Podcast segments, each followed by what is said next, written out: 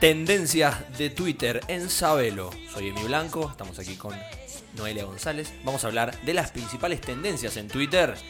Una de las que gobernó la red social del pajarito en la jornada de ayer fue Danny Stone. ¿Sabes a quién se refieren, Noé?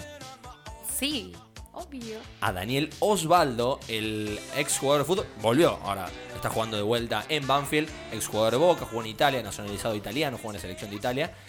Pero el tema no va principalmente por él, sino por quien conocerás más, a Jimena Barón, su expareja, que escuchamos su canción. Porque fue polémica y porque salió un video. Recordemos, hay que hacer un poquito de historia. Eh, Daniel Osvaldo con Jimena Barón eh, son pareja, fueron pareja hace ya bastante tiempo, pasaron por dos rupturas amorosas. La primera, sin tanta polémica, la segunda fue muy polémica, con denuncia de violencia verbal de por medio, eh, escracho, reprobación, cancelación, viste que está de moda en Twitter cancelar a alguien, si no va más, bueno, cancelar los baldos. Eh, y salió este tema de Jimena Barón, que escuchamos, La tonta. la tonta, eh, dando este mensaje de, sí, fui una tonta estando con este boludo, eh, estando con este violento, pero ahora superé.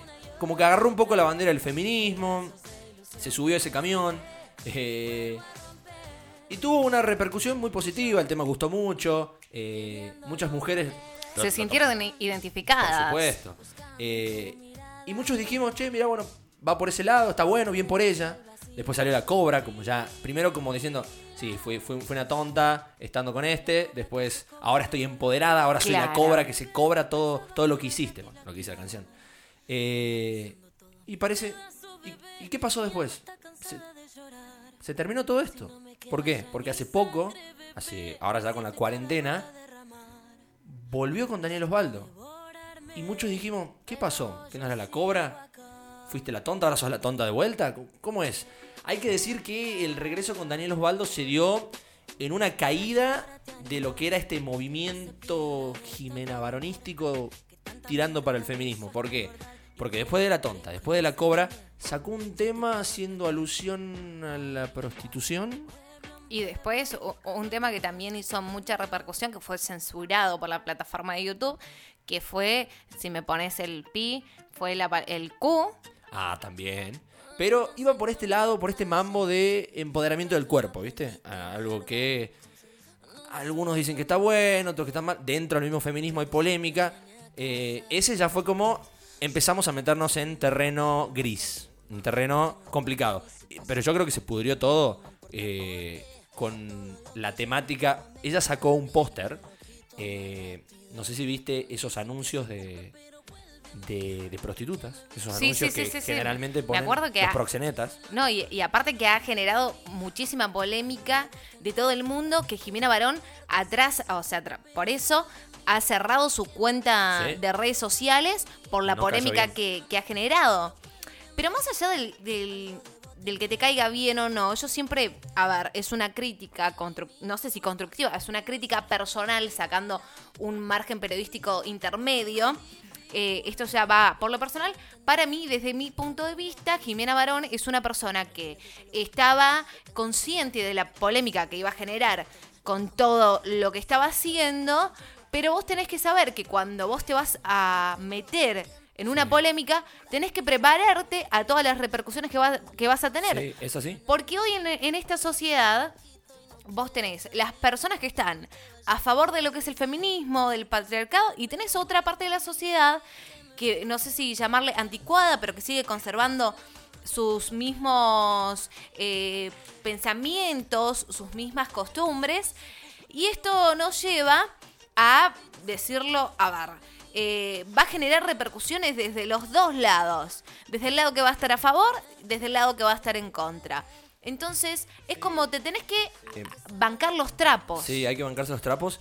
Y como lo decimos, se metió en este tema complicado, en el tema de la prostitución. Y quienes quizás la apoyaban, más del lado de algunas mujeres, del palo del feminismo. Hay mucho feminismo, hay muchas eh, Variantes, ramas, sí, muchas sí, variantes, muchas posiciones. Y yo creo que uno de los grandes sismas, una de las grandes divisiones que hay son eh, el abolicionismo contra el regulacionismo del tema de la prostitución. Algunos dicen que no, que la prostitución no va, es otra forma de violencia machista. Otros dicen que por qué una mujer no tiene derecho a vender su cuerpo. Es una polémica y es algo para tratar, algo en lo que yo no me voy a meter a, ponerme en una posición. Yo creo que es algo de las feministas, ellas lo tienen que hacer. Resuélvanlo, hay puertas adentro. Complicado. Se metió ahí y le cayó mucho hateo encima. Hateo, odio.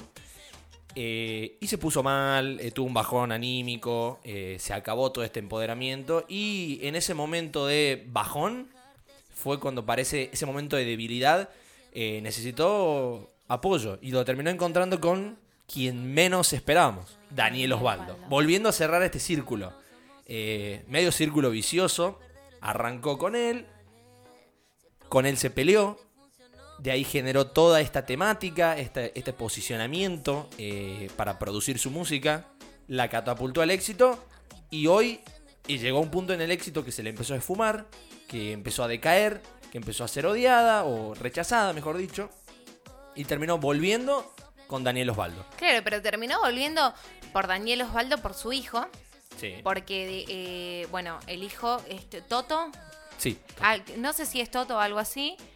Momo, Momo. Momo. Toto es el de Flor Peña. Eh, Ay, ¿por qué le ponen esos nombres? Momo, no, no, es el apodo que le Ah, dicen. ah. Eh, ¿Cómo se Momo, llama? Mo- Momo. estaba con su, con su papá en esta cuarentena. Sí. Jimena Barón extrañaba horrores a su hijo, como cualquier mamá. Vos decís y ha decidido, es, es lo que ha dicho ella, eh, ha decidido ir a, a visitarlo cuando, cuando, bueno, han hablado con, con Daniel Osvaldo.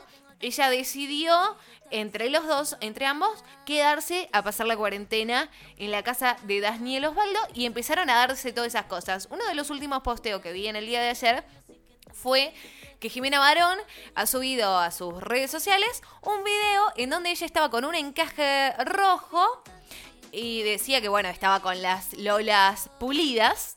Así lo puso, estoy con las lolas pulidas, con este encaje, eh, con este body rojo, prendida a fuego.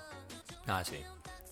Es, es como que eh, es contradictorio o pueden ser, no sé, veámoslo así de un punto intermedio, situaciones y momentos de la vida Sí. que un- una persona lo va viviendo como puede y según lo que tiene ganas de hacer o no. Exactamente, no lo vamos a mandar presa por eso. Quizás lo negativo fue como, che, me vendiste un discurso y como me fallaste, ¿viste? Yo creo que es mucho, la- lo, pasó por ahí eh, la crítica de, al final, ¿cuál es? Que no, que no había sido por este lado. Pero también vamos a eso, nadie resiste un archivo. Yo lo que dije ayer quizás hoy me contradigo. Pasa un montón, pero cuando sos una figura pública, todo se agrava mucho más y se vuelve más complejo, más complicado. A ver, ¿cuál es la polémica ahora? ¿Por qué es tendencia? Porque en tendencia no es Jimena Barón en Twitter hoy. Es Danny Stone, como le dicen, como le apodan por ser así rockero, a Daniel Osvaldo. eh, porque en un video eh, que empezó a circular ahora, eh, ella está cocinando, Jimena, y por atrás aparece Daniel Osvaldo cantando Soy la cobra que se cobra y después te hace ñoquis. Entonces, imagínate cómo estaban estos estúpidos machistas de Twitter, como agarrando la bandera, como diciendo, oh, vive el machismo, oh, mira cómo, cómo al final el patriarcado Ca- gana. cabeza hueca, Cabeza cabeza, hueca, hueca. cabeza hueca, no es y ahí. cabeza ante, ante la estupidez humana de una pelea sin, sin sentido, ¿no? Que, que gane el machismo, que gane el feminismo. va por ahí, no, creo. no No. va por ahí. Gente, hay que descontracturar un poco esto. Eh, se critica mucho la grieta política, la grieta Sí. país por, por medio de la, eh, de la política. Ahora se va a criticar mucho eh, el feminismo, el patriarcado, el... No, bajemos un cambio, somos todos humanos, tenemos que tratar de buscar, por supuesto, que se hagan valer los derechos de la mujer, que la mujer sea una... Que, que se- o sea, es un ser humano con todas las cualidades y posibilidades de triunfar en la vida y de que no tenga límites, porque la mujer no tiene límite. Pero tampoco esta cosa del machista estúpido de poner palos en la rueda y decir, ah, todos ganamos, que esto es una guerra. Claro, no. Y yo creo que la, la guerra, si es que hay una, que, que si hay una batalla, es por el lado de la política, es por el lado del feminismo, es por otro lado, por ahí va por las producciones culturales, como es la música.